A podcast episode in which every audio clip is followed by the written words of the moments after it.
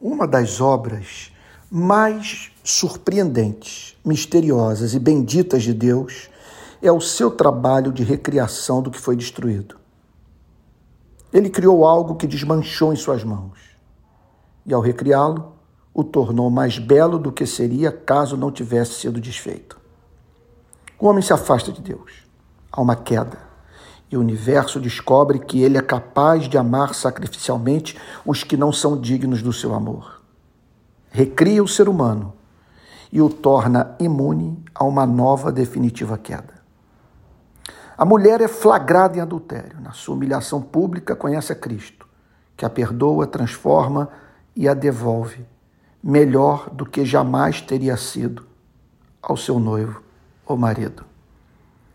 José é traído pelos seus irmãos, mas um dia habilitado a dizer: Vocês intentaram mal contra mim, mas Deus o transformou em bem. O profeta Jeremias diz assim no capítulo 8, verso 4 do seu livro: como o vaso que o oleiro fazia de barro se lhe estragou na mão, tornou a fazer dele outro vaso, segundo bem lhe pareceu.